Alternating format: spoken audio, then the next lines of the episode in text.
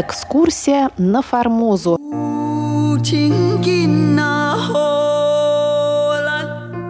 В эфире передача «Экскурсия на Формозу» у микрофона Мария Ли. Мы продолжаем знакомиться с новой книгой Валентина Лю «Экскурсия на Формозу. Этнографическое путешествие Павла Ивановича Ибиса», вышедшей в конце минувшего года в издательстве «Весь мир» в Москве.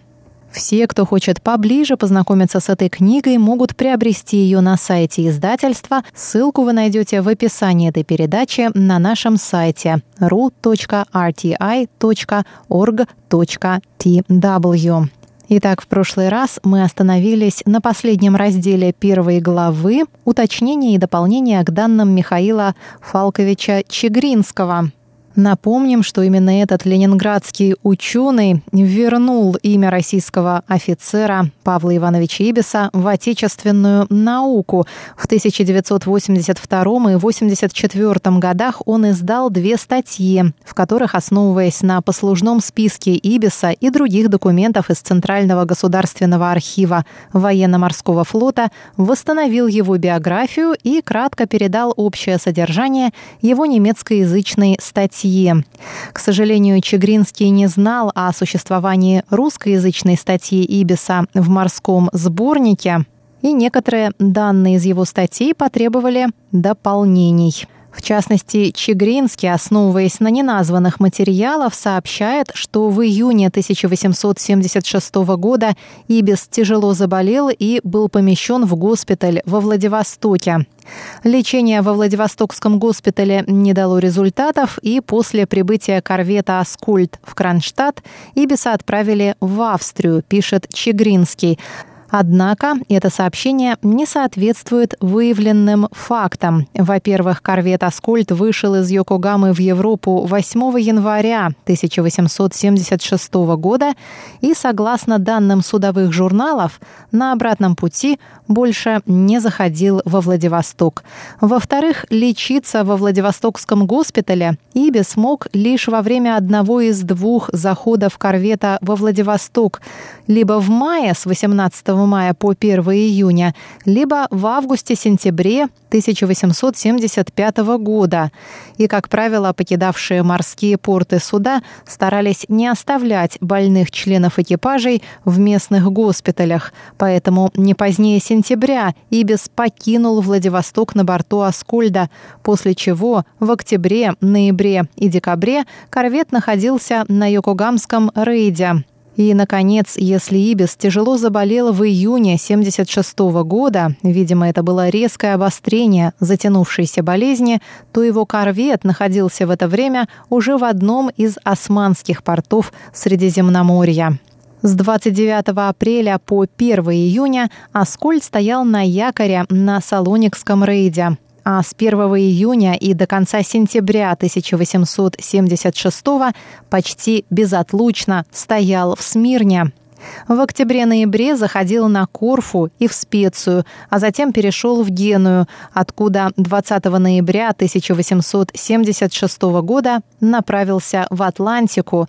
4 декабря покинул испанский Кадекс и прибыл 12 января 1877 года в порт Чарльстон после чего оставался у берегов США до 29 апреля, и примерно в это же время Ибис скончался в Пизе.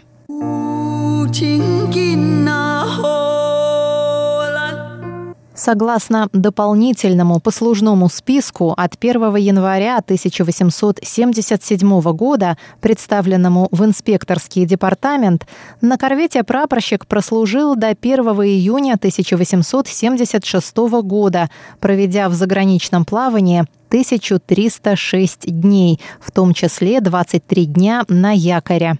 При этом Ибис был списан на берег по болезни в Салониках, то есть вопреки записям Чегринского, без возвращения на родину и задолго, почти за целый год до возвращения корвета в Кронштадт.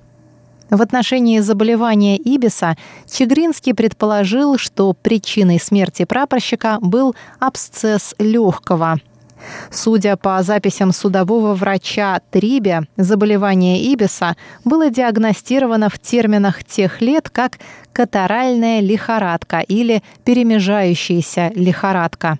В отчетах о болезнях команды на борту корвета Трибе зафиксировал несколько тяжелых случаев подобных заболеваний, которые связывал с неблагоприятной погодой. Временем смерти Ибиса Чегринский называет апрель 1877 года без указания точной даты этого события. В 2017 году, пишет Валентин Лю, ровно через 140 лет после смерти прапорщика нам удалось установить по архивным документам и точную дату, и настоящие причины его смерти. Но об этом немного позднее.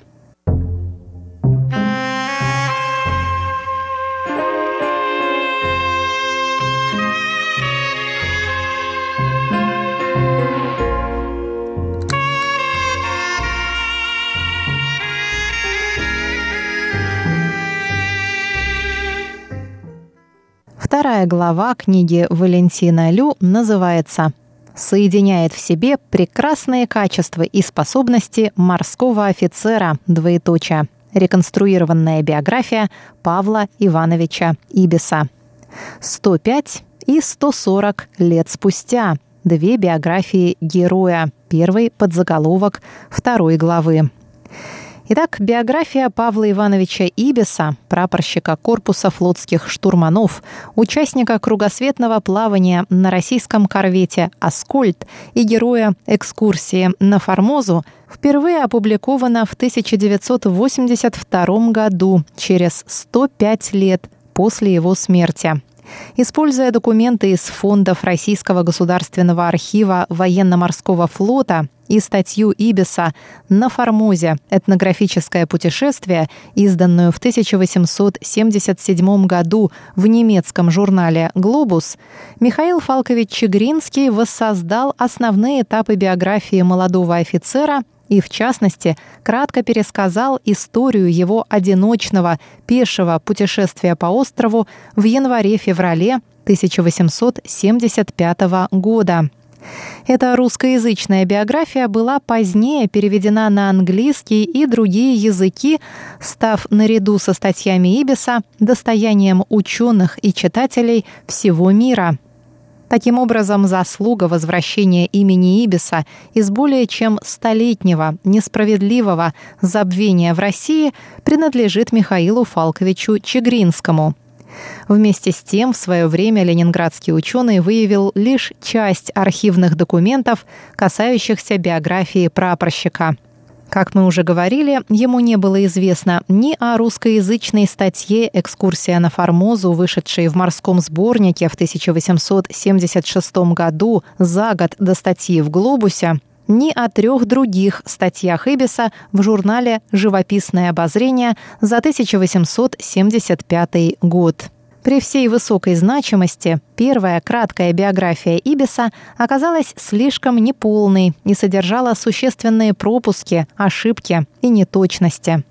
Как уже говорилось выше, в ней были неверно указаны место рождения, дата выпуска из морского училища и время лечения Ибиса во Владивостокском морском госпитале – сделано ошибочное предположение о том, что молодой офицер посетил Формозу без ведома флотского начальства, что перед лечением в Европе он успел вернуться в Санкт-Петербург и так далее. Не были установлены дата и место списания Ибиса с борта корвета, точная дата и причины его безвременной смерти от неизвестной болезни и так далее.